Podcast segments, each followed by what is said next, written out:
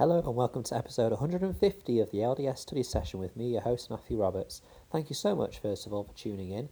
Uh, we've had over 800 listens on Castbox and many others uh, elsewhere, and so I'm just grateful that there are some people who are finding the time to tune in for five to ten minutes each day and uh, share my thoughts, uh, or allow me to share my thoughts with you about what I've been studying, and hopefully gain something from it or anything like that.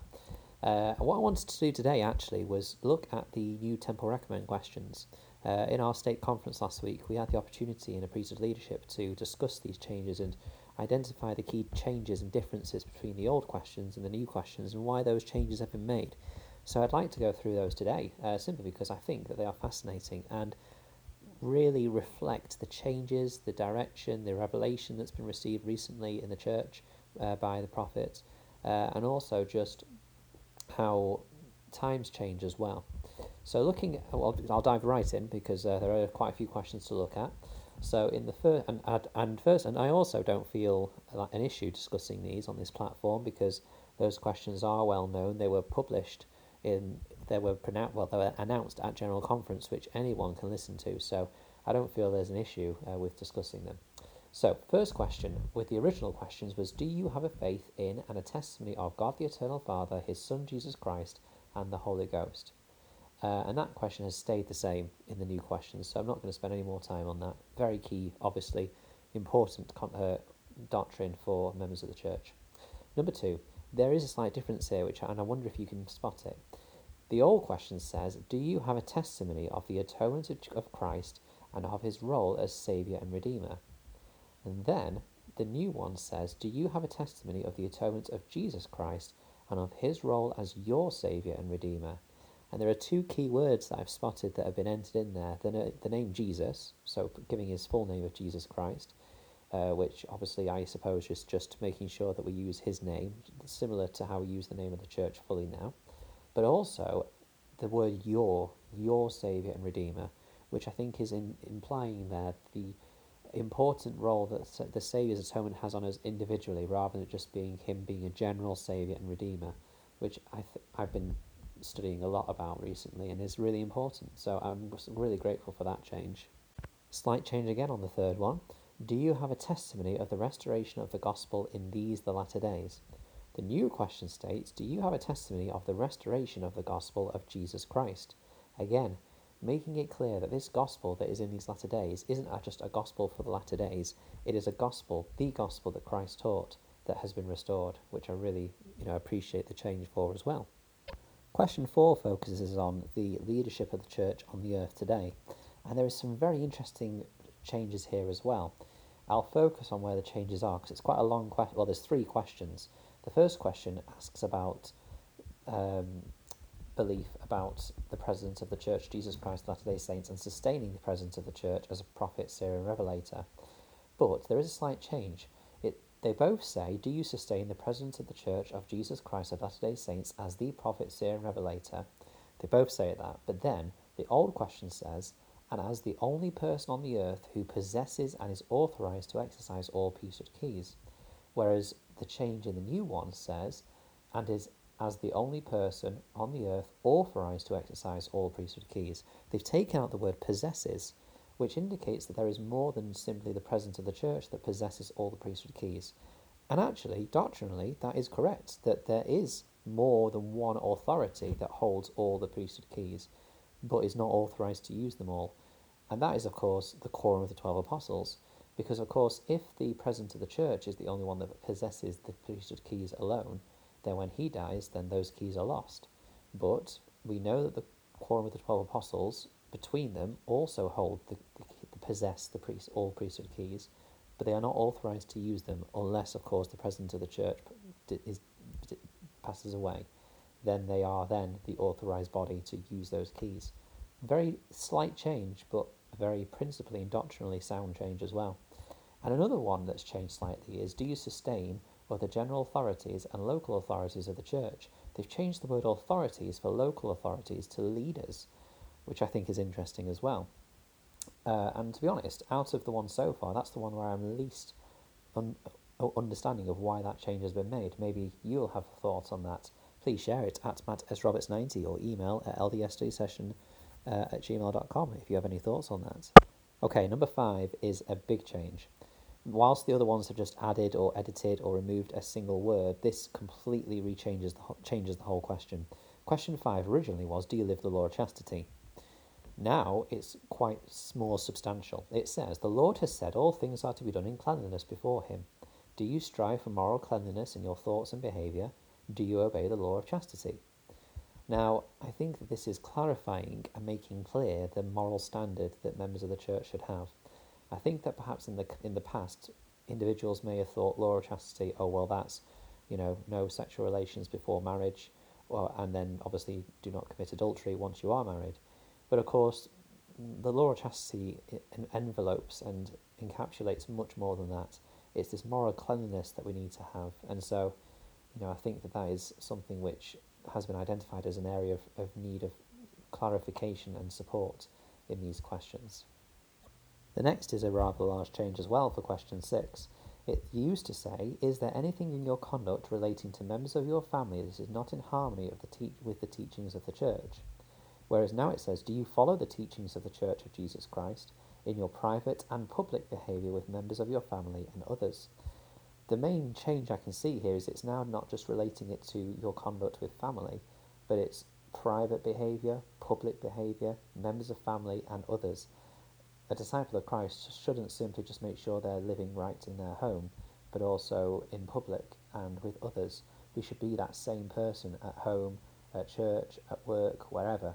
And so I, suppose that's probably why the change has uh, taken place there. Question seven, I think that this is simply just a more concise wording, actually, uh, because it seems to have the same message, but just is a similar, just is more concise.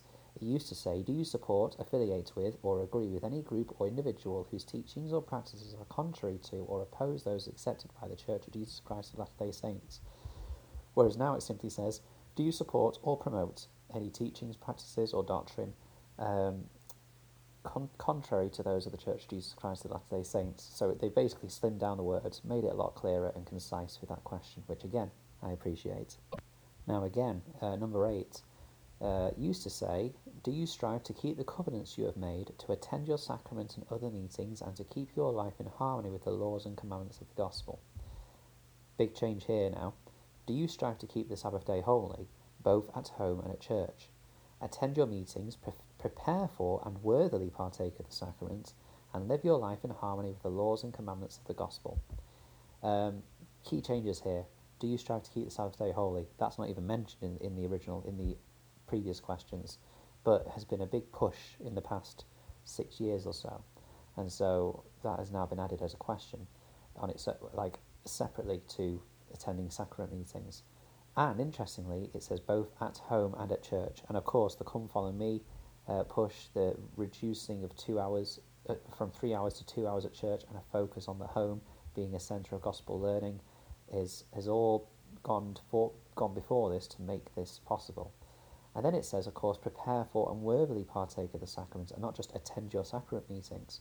There is a much more bigger push to a more reflective and deeper pre- preparation for these meetings that is put forward in these questions, which again, you know, has to be done in these days. Um, question nine, it, it used to say, are you honest in your dealings with your fellow men?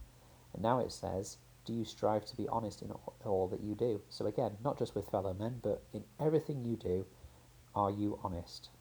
And that that is uh, that is a question that you, that will need to be asked and, and reflected on. Um, interestingly, question ten has kept the same. Are you a full tithe payer? It's very simple, and then uh, question eleven has changed from Do you keep the word of wisdom to Do you understand and obey the the word of wisdom? And I think that again, there's that idea of needing to understand these principles and doctrines of the gospel now, rather than simply just you know, live them how we think that they should be. It's this making sure we know what is happening with these uh, things that we are committing to. Questions 12, 13, and 15 have largely remained the same.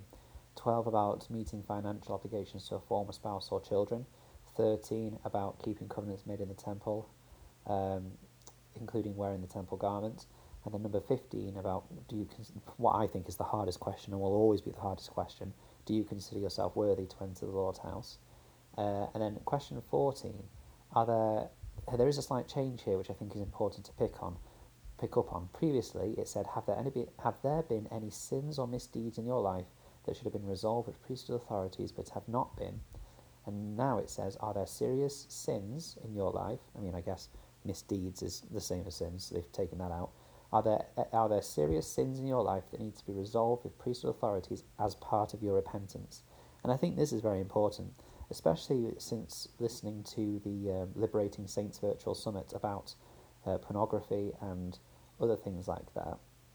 That going to a bishop, you know, I think that often people in the past have considered this as, you know, you go, you know, straight away, you talk about with the bishop, and then it's, you know, they just dish out whatever um, discipline needs to be dished out, then it's done. But actually, this repentance is a process, and going to the bishop or who or, or whomever or whatever you need to do with that, depending on what it is and where you are in that process, it is a part of the process. It is not the only stage of the process, and I think there has to be a lot of recognition that going to the priest's authority is only a part of that repentance, and actually there is a big, big process that that individual has to go through in terms of connecting with God, um, you know, putting things right where they possibly can, uh, and all these other things like that. And so I think that's you know a, a clear change as well that's been done for a reason. So anyway, I hope that uh, you have uh, learned from this, and I hope that obviously that anything you uh, have in relation to this uh, you I invite you to share with me on the on the same platforms at Matt S. Roberts uh, 90 on Twitter or email at ldsstudysession at gmail.com. To finish, I'm just going to share a quote from President Russell M. Nelson when he was uh, unveiling these changes to the questions. He said, quote, The crowning jewel of the restoration is the Holy Temple. Individual worthiness to enter the Lord's house requires much individual spiritual preparation, but with the Lord's help, nothing is impossible. In some respects, it is easier to build a temple than it is to build a people prepared for a temple.